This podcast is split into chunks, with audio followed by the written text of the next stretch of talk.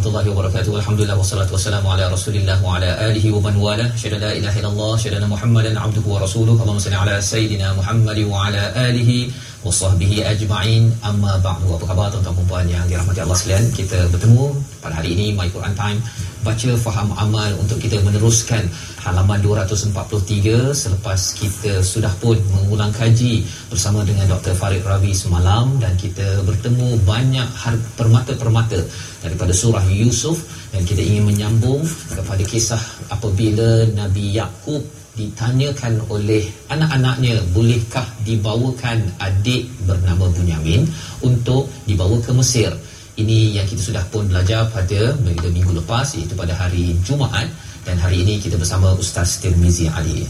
Apa khabar Ustaz? Baik, Alhamdulillah. Ustaz. Alhamdulillah. Ustaznya sihat Ustaz ini? Sihat hari ini ya? Alhamdulillah. Alhamdulillah. Alhamdulillah. Kita ingin bersama Ustaz ya uh, hari ini menyambung kepada halaman 243 bersama dengan tuan-tuan yang berada di rumah. Jadi mari sama-sama kita mulakan dahulu dengan doa ringkas kita. Subhanaka la ilma lana illa ma 'allamtana innaka antal alimul hakim. Rabbi zidni ilma. Dan kita mohon pada Allah SWT diterima amal kita diberikan ketenangan memulakan satu Zulhijjah Ustaz ya satu Zulhijjah macam mana Ustaz persediaan uh, menuju kepada Aidil Adha kita tidak lama lagi Ya, Masya Allah. Uh, saya mengingatkan diri saya kepada semualah untuk memperbanyakkan doa-doa dan juga zikir-zikir. Dan pastinya kita juga uh, ingin uh, apa nama ni memperkenalkan juga zikir-zikir yang memang waris daripada Nabi sallallahu alaihi wasallam selalu dibaca yang diajarkan kepada kita. Uh, moga-moga ia dapat mencerahkan hati kita dan uh, menghidupkanlah apa ayat apa Ustaz yang Ingatkan.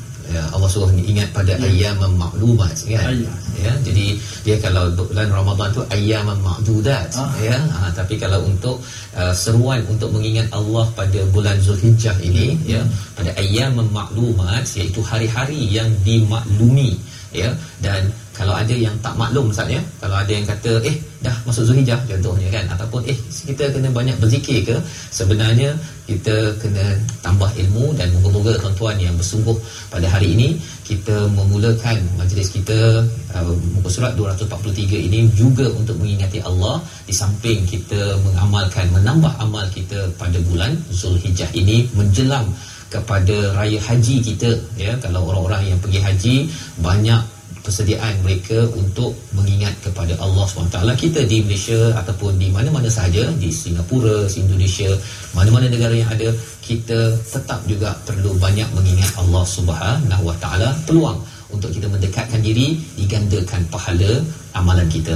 Mari kita sama-sama kita perhatikan kepada sinopsis ringkasan halaman 243 iaitu pada ayat yang ke-64 hingga ayat 66 kita akan melihat kepada Nabi Yakub membenarkan Bunyamin ya pergi akhirnya ya walaupun uh, sukar tetapi selepas di, uh, di di dibincang bersama si anak maka dibenarkan. Kemudian pada ayat yang ke-67 hingga 68 wasiat Nabi Yakub kepada anak-anaknya agar memasuki Mesir melalui pelbagai pintu ya pelbagai pintu ini wasiat ataupun nasihat Nabi Yakub. Mengapa pelbagai pintu? Itu yang kita akan baca bersama. Dan kemudian pada ayat 69 Nabi Yusuf mengenali Bunyamin dan membuat perancangan agar beliau tetap bersamanya. Ya tetap selamat tak kena buli oleh abang-abangnya. Peristiwa yang lama sudah beberapa puluh tahun tetapi masih lagi perlu diberi perhatian. Jadi mari sama-sama kita baca daripada ayat 64 hingga 67 bersama Ustaz Tirmizi Ali. Silakan Ustaz. Baik, terima kasih kepada Ustaz Fazrul, uh, penonton-penonton sahabat-sahabat Al-Quran yang sentiasa ceria, mudah-mudahan sentiasa sihat dan terus sebarkan, share, tekan saja butang share yang tengok di Facebook tu dan ramai juga yang tengok di di kaca televisyen di rumah masing-masing. Moga-moga sama-sama kita dapat manfaat dalam situasi kita mendepani ujian yang uh, demi ujian demi ujian uh, kita tidaklah diperintahkan untuk kita dihalau dan sebagainya tapi kita kalau kita boleh keluar kena halau balik rumah sahaja maka itulah uh, ujian kita dan juga mudah-mudahan Allah Subhanahu Wa Taala memberikan motivasi dalam surah Yusuf ini betul-betul dapat uh, mengingatkan hati kita dan menguatkan jiwa kita untuk terus kita melangkah dalam kehidupan ini insya-Allah. Baik, kita akan baca terlebih dahulu ayat yang ke-64 hingga ayat 60 uh, 66 saat. 67. 67. Hmm. Auzubillahi minasyaitanir قال هل آمنكم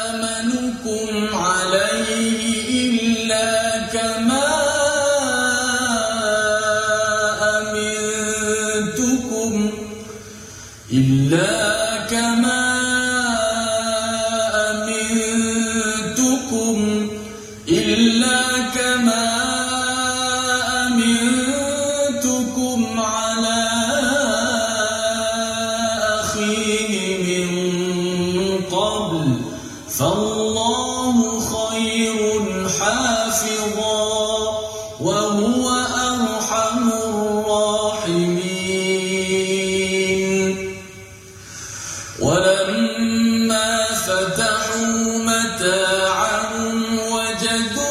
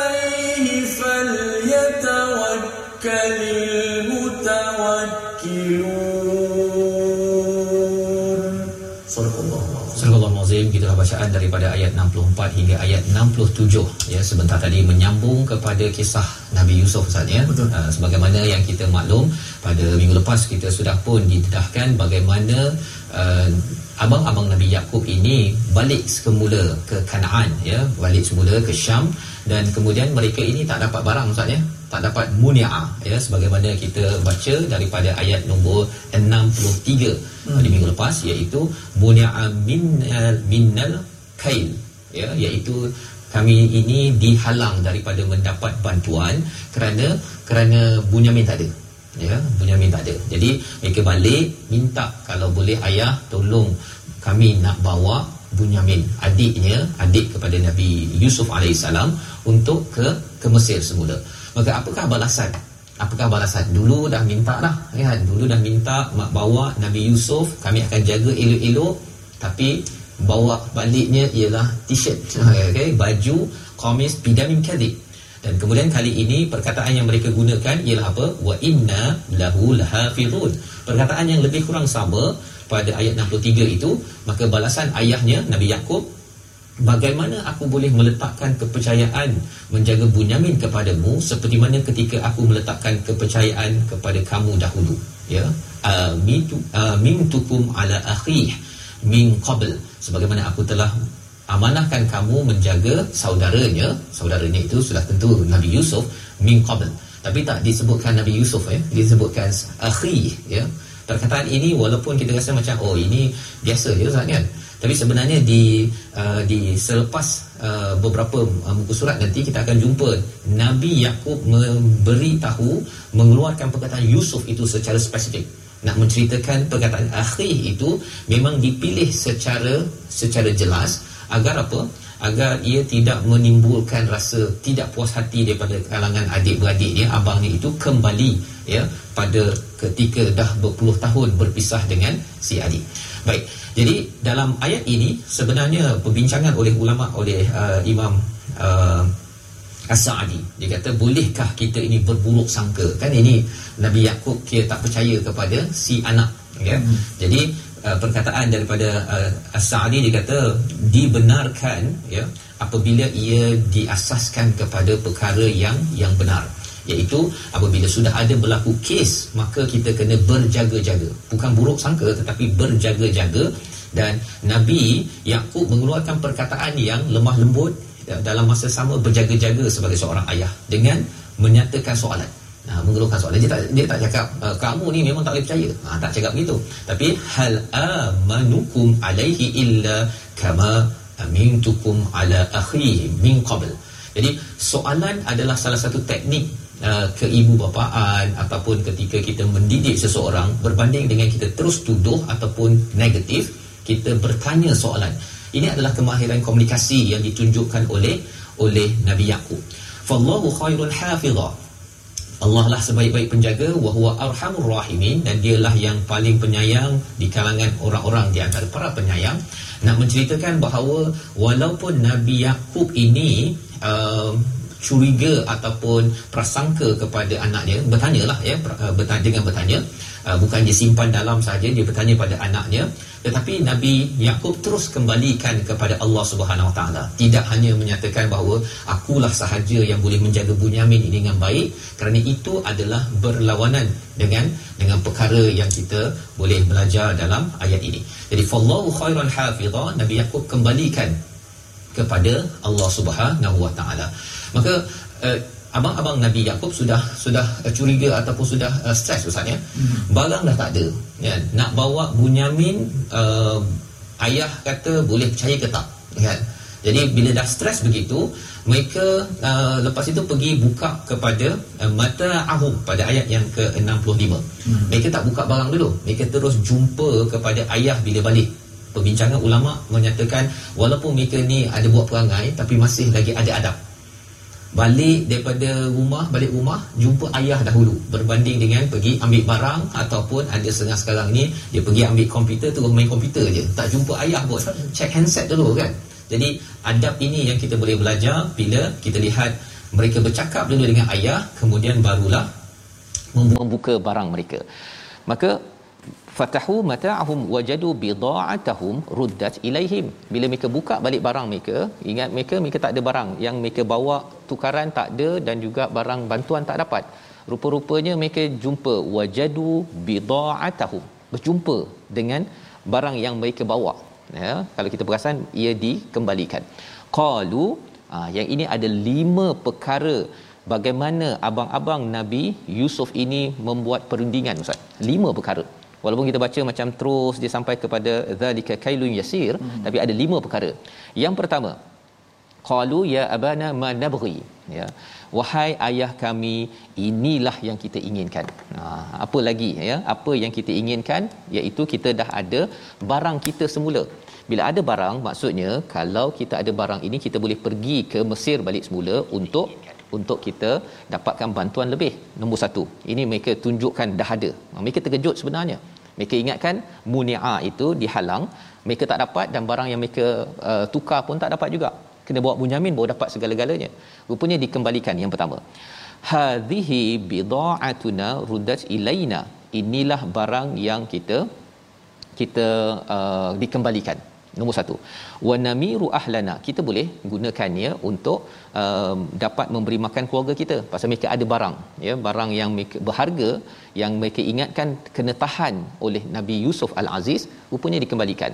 Nombor tiga ialah ataupun nombor empat. Wanahfazu akhana.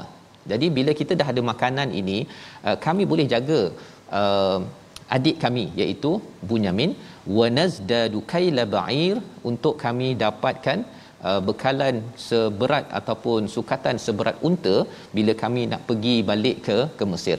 Jadi awalnya mereka rasa macam give up ya. Mm-hmm. Asalnya mereka rasa give up tapi dengan uh, lima perkara ini penghujahan ataupun perundingan yang mereka bawa ini menyebabkan mereka dapat berunding dengan Nabi Nabi Yakub alaihissalam. Hmm. Apa pelajaran untuk kita sebenarnya Ustaz ya? Sebenarnya dalam hidup kita ni uh, benda yang fizikal sampailah kepada apa yang nak dicapai pada masa akan datang perundingan perlu dilakukan kadang-kadang mungkin orang dah tak percaya lagi dah ya ataupun orang tidak mahu beri sesuatu bantuan ataupun kepercayaan tetapi dengan berunding membawakan hujah-hujah yang jelas itu mungkin boleh menukar kepada sesuatu perkara.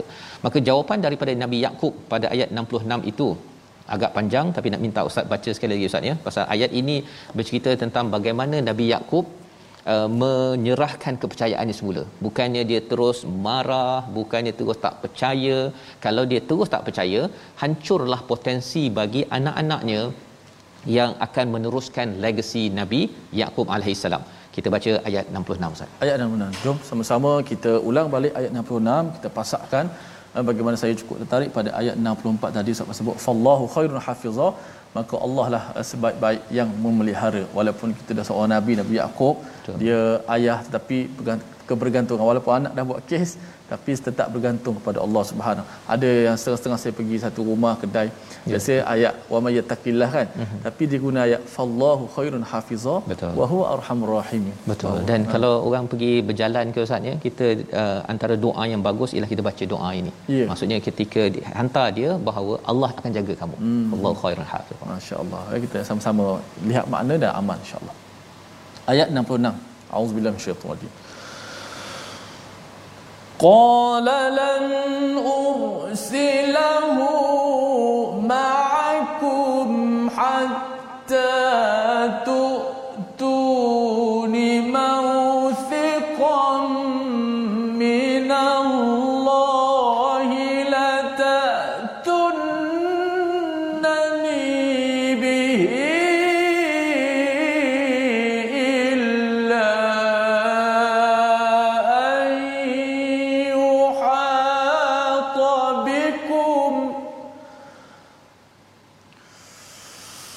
Voilà.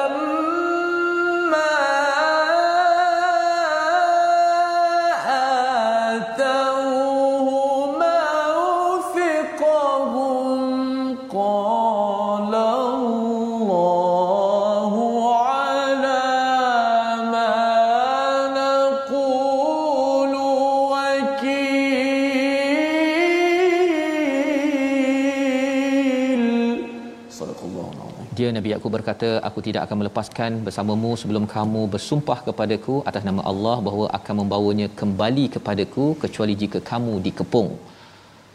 Setelah mereka melafazkan sumpah dia Nabi Yakub berkata Allah adalah saksi terhadap apa yang kita katakan. Di sini Nabi Yakub ya meminta pada anaknya untuk bersumpah. Mauthiqah ini maksudnya sumpah yang berat ustaz ya.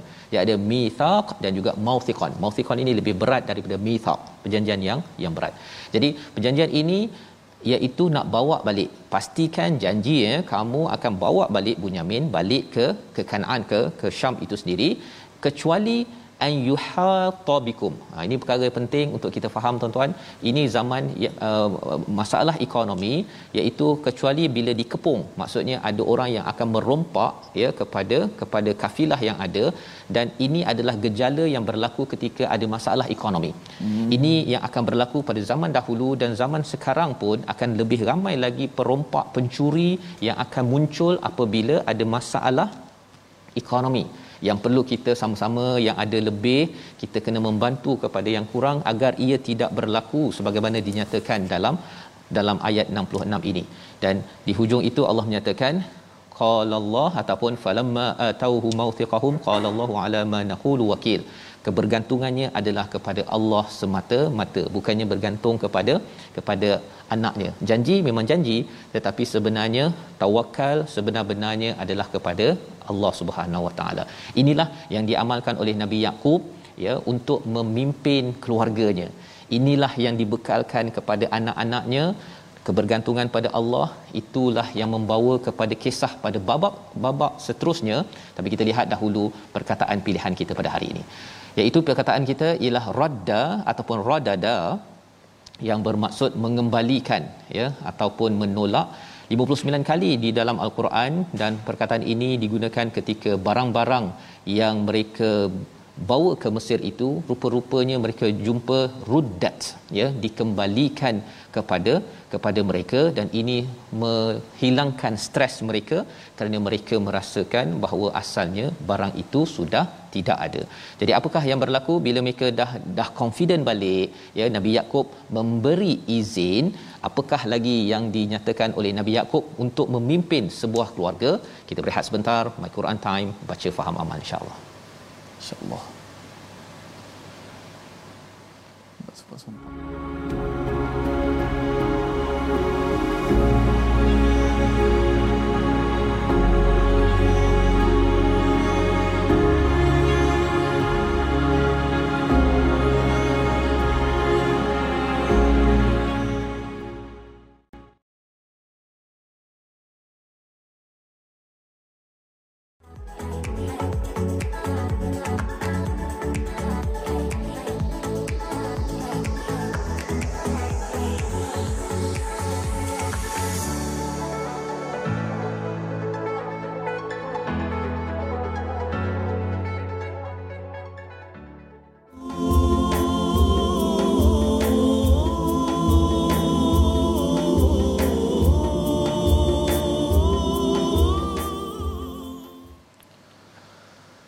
سبحان الله وبحمده عدد خلقه ورضا نفسه وزنة عرشه ومداد كلماته سبحان الله وبحمده عدد خلقه ورضا نفسه وزنة عرشه ومداد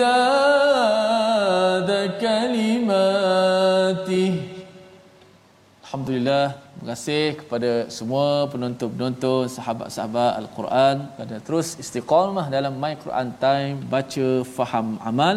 Alhamdulillah sebelum kita pergi lebih lanjut ah, dalam uh, perbahasan ataupun tadabbur kita kisah uh, surah Yusuf ini dan kita berada pada satu Zulhijjah pada hari ini sama-sama kita memperbanyakkan zikir-zikir dan selawat-selawat dan juga doa-doa kita kepada Allah Subhanahu Wa Taala menjelang kita nak uh, menuju kepada hari wukuf Safas eh. Uh, moga-moga Allah Taala terima doa kita seluruh dunia Allah angkatkan wabak ini daripada kita semua. Baik, kita nak sedikit tajwid pada hari ini. Perkenalan pengenalan hukum mat iaitu berkenaan dengan uh, apa nama ni uh, mat secara umumnya iaitu pembahagian mat mat asli bila sebut mat ni kita kena faham iaitu bacaan panjang dalam Quran. Uh, mat terbahagi kepada dua bahagian utama.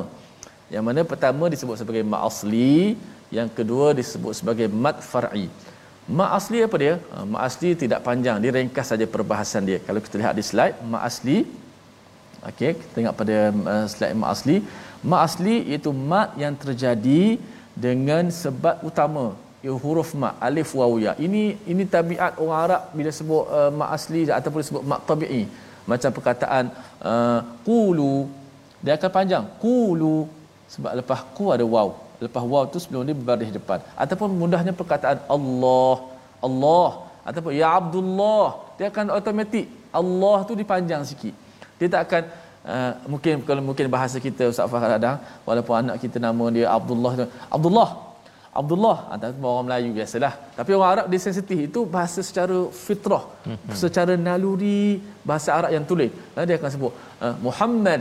Kalau kita kadang-kadang Muhammad. Oh kita panjang pula. Panjang pada tempat pula. yang tak betul. Ya. untuk sebab itu bahasa kita kita dah uh, ubahnya jadi macam nak tarik dia punya lain sikit kan. Ya. tapi tak. Orang Arab dia dah Muhammad Muhammad ada jadi macam tu. Uh, tu bahasa fitrah. Tu bagi mak asli ataupun disebut sebagai mak tabi'i. Disebut alif waw ya.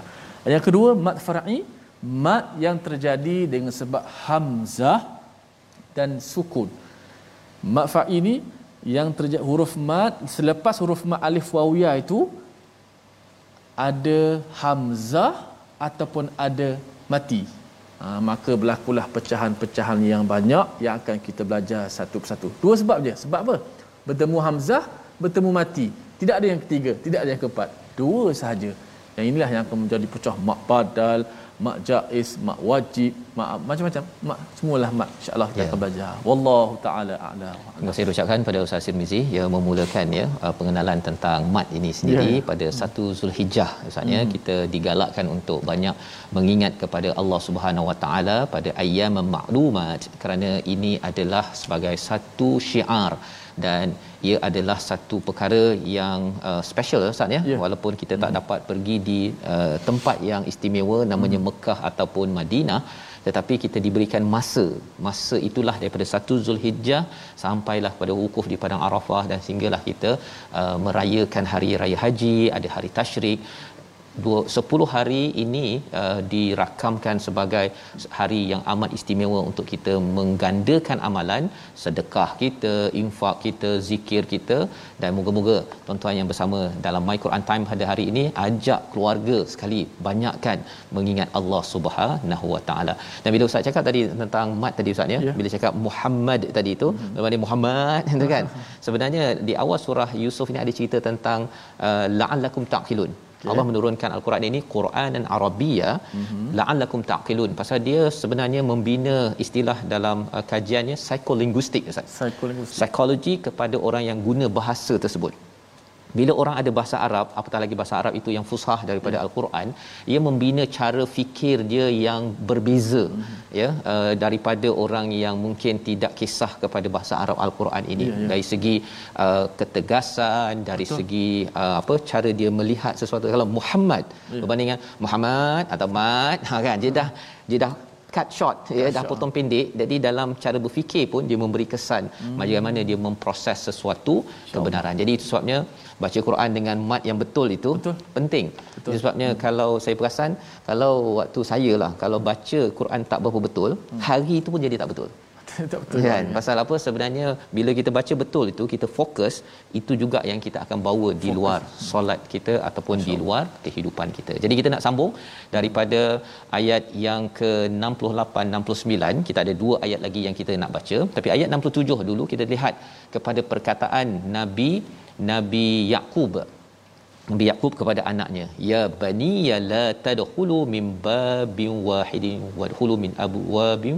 mutafarriqah ini nasihat daripada Nabi Yakub. Dah okey, boleh dibenarkan bawa Bunyamin selepas mengambil perjanjian yang berat, ya, berjanji betul-betul kamu jangan lagi main-main. Ha, kali ini si abang-abang memang berjanji betul-betul. berbanding dengan kali pertama ustaz ya hmm. kali pertama janji tak betul dalam hati tu kata sebenarnya kita gunakan permission untuk ada lagi.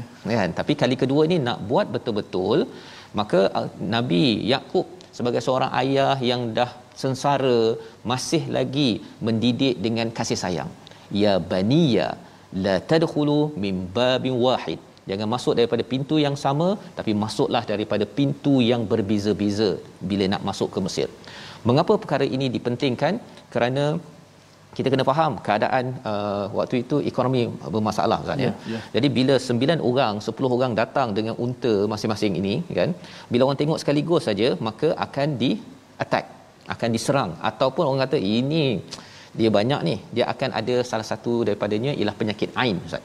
Hmm. Penyakit ain ini apabila kita menampakkan kepada orang kita ada macam-macam ya. Jadi ini yang dibincangkan oleh ulama tentang betapa kena uh, masuk pada pintu berlainan. Satu. Yang keduanya pintu berlainan ini maksudnya adalah pelbagai strategi.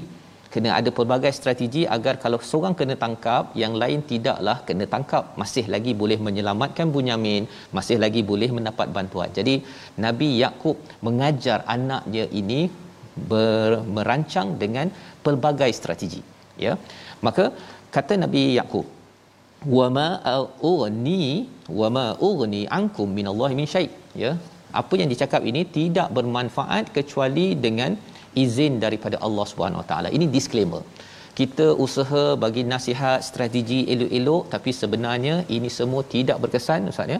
Kecuali dengan izin daripada Allah. Hmm. ini perlu diberi perhatian. Kadang-kadang kita mungkin banyak pengalaman ayah banyak pengalaman bos banyak pengalaman. Bila cakap kepada staff ke kepada anak ke ikut cakap abah. Abah ni banyak makan garam. Ha, itu sebabnya sakit jantung. kan? Sakit jantung maksudnya kalau anak tak ikut, staff tak ikut ke, tim tak ikut, kita rasa ini nak marah saja.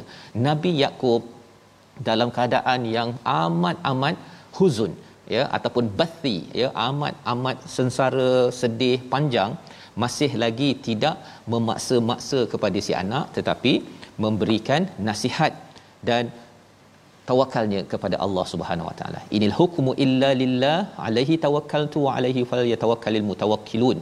Ya, panjang kawasan situ diberi highlight Ustaz ya. Kisah ni kita rasa macam kita nak cepat je kan nak tahu hmm. apa peristiwa sebenarnya. Tetapi ini di highlightkan dalam ayat 67 nak menceritakan apa? Kejayaan Nabi Yakub mendidik anak.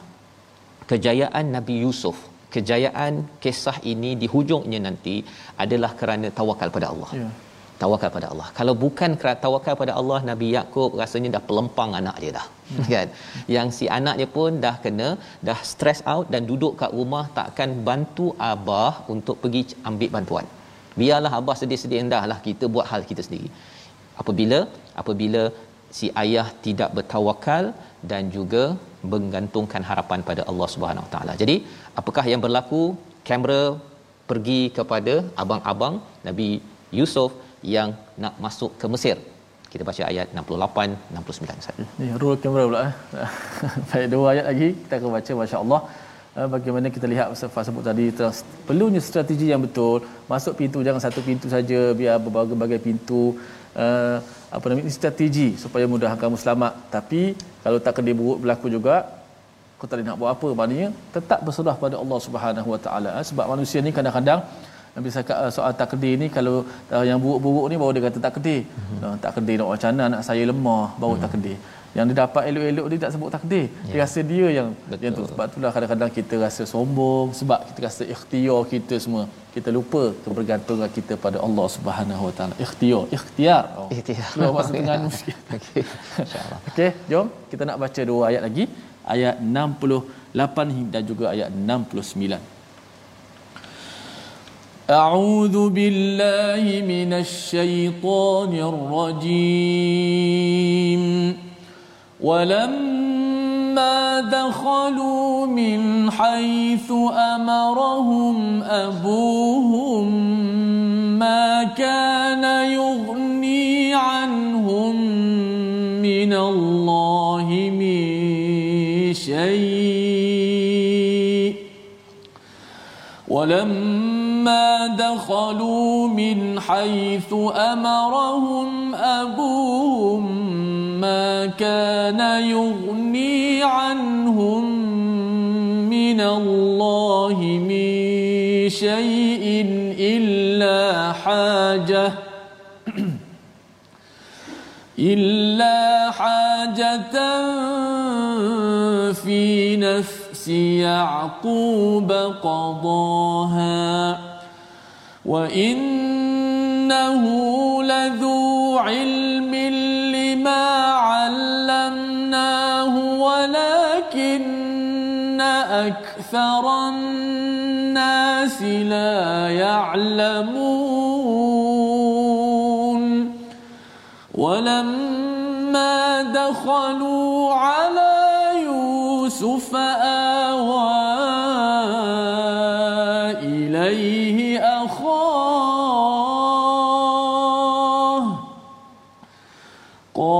إني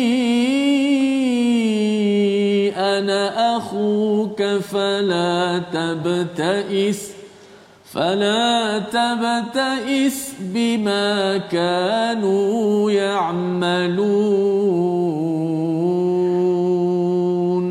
صدق الله Surah Al-Azim itulah dua ayat daripada ayat 68 hingga 69 dan ketika mereka masuk mengikut apa yang diperintahkan oleh bapa mereka ke Mesir mereka tidak dapat menolak sedikit pun keputusan Allah tetapi itu hanya suatu keinginan pada diri Yakub yang telah ditetapkannya dan sesungguhnya dia mempunyai pengetahuan kerana kami telah mengajarkan kepadanya tetapi kebanyakan manusia tidak mengetahui. Allah menambah lagi satu ayat untuk kita betul-betul faham tentang konsep tawakal yang sebenar-benarnya.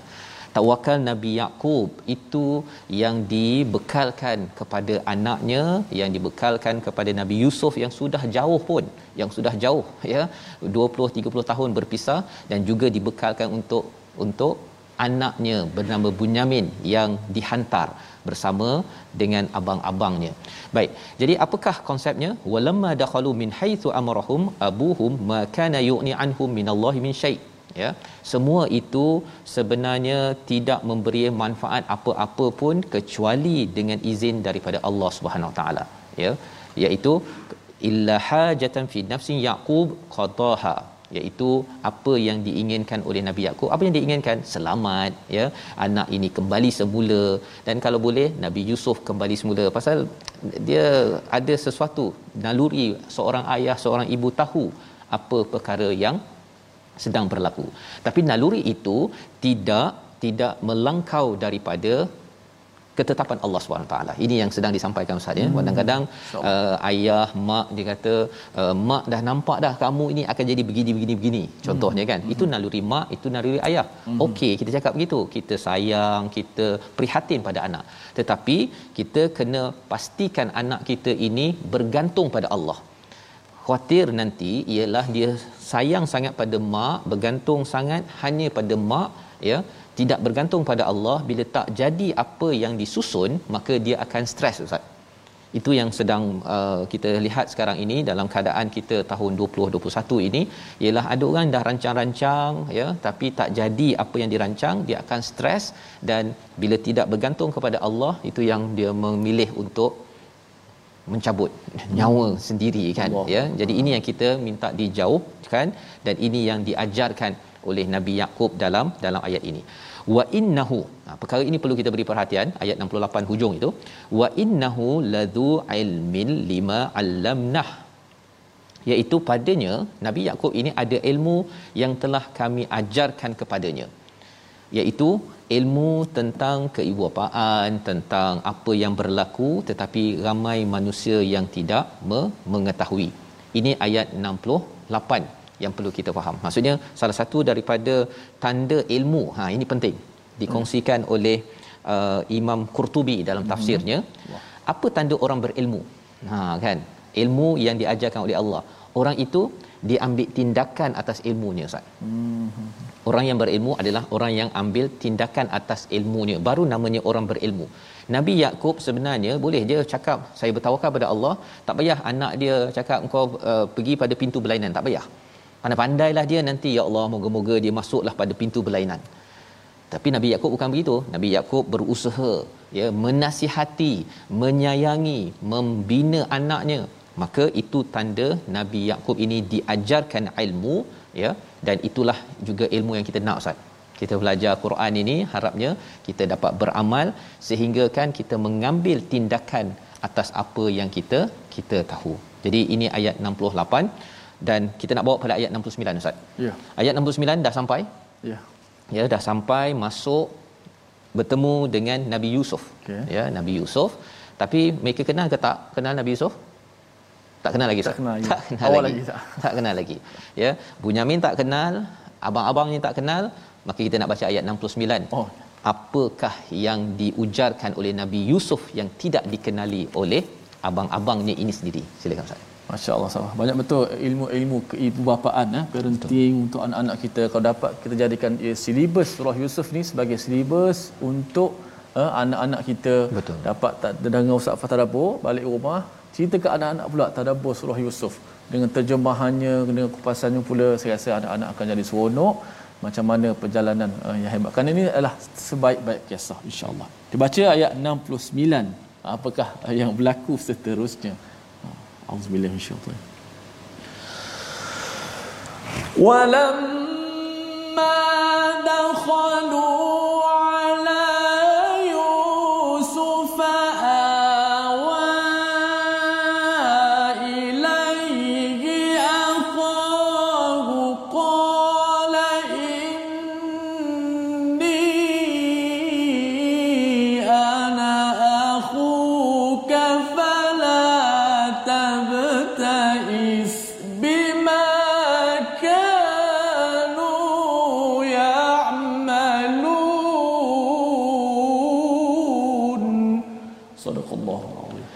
ketika mereka menemui tempat Yusuf masuk ke Mesir, dia menempatkan saudaranya Bunyamin di tempatnya. Dia Nabi Yusuf berkata sesungguhnya aku adalah saudaramu, jangan engkau bersedih hati terhadap apa yang telah mereka lakukan. Ini adalah salah satu daripada babak-babak menarik Ustaz ya. Kembali semula abang bertemu adik ya bahagian pertama. Belum lagi semua ya. Tetapi ini yang kita akan lihat pada hari esok insya-Allah bila Hmm. Allah menyatakan bahawa sebenarnya kadzalika kidna li Yusuf pada ayat 68 uh, 76 esok insya-Allah. Di mana uh, perjalanan dia itu seperti lancar ya lancar sampai bertemu kembali. Tetapi rupa-rupanya lancarnya itu ada sebab ya lancarnya macam ada strategi sana sini. Semuanya kena sini sini sini. Ya mungkin sebelumnya ada yang komen Ustaz ya. Kisah Nabi Yusuf ni ui mencabar betul ni. Ada ke orang yang macam ni? Kan yang kita nak cari orang ni. Kita bukan cari orang itu di luar rumah kita. Kita cari dalam diri kita. Tuan-tuan ya. Cari dalam diri kita.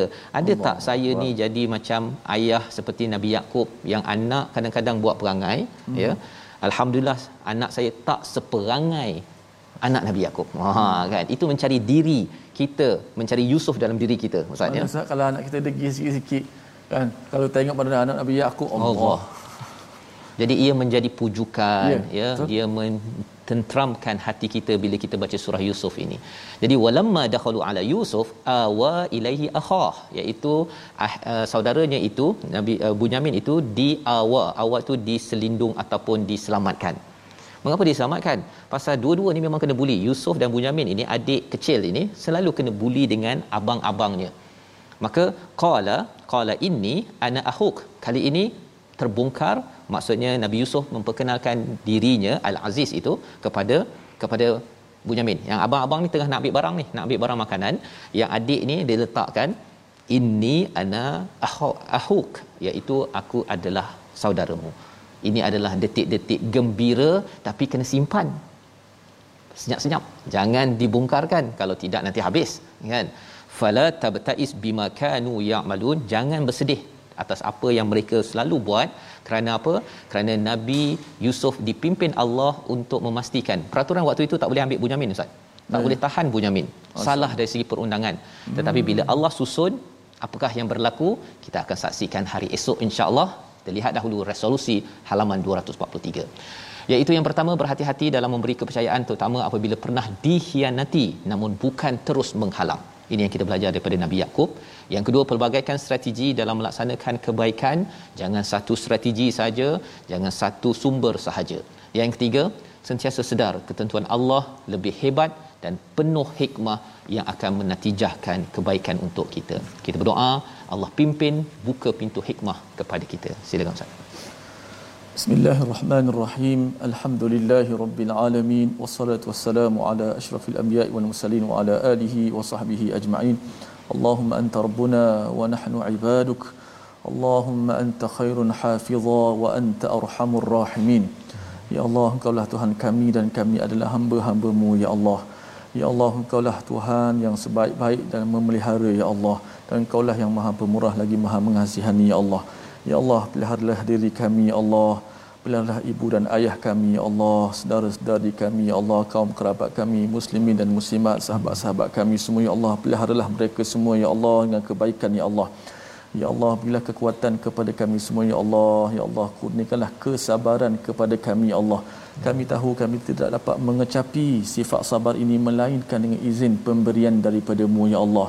Kurniakanlah kepada kami kesabar yang kuat, Ya Allah. Sebagaimana kesabaran Nabi Allah Yusuf, Nabi Mu Yusuf alaihi salam ya Allah dan ampunkanlah segala dosa-dosa kami ya Allah kepada mulah kami berserah segala-galanya ya Allah walhamdulillahirabbil alamin Amin ya rabbal alamin. Moga Allah mengkabulkan doa kita untuk sama-sama ya kita diberikan ilmu dalam kehidupan kita, ilmu yang diajarkan oleh Allah Subhanahu taala ya dengan kita mendalami isi al-Quran. Inilah yang kita ingin sebarkan dalam tabung gerakan al-Quran. Tuan-tuan boleh menyumbang daripada nombor yang tertera.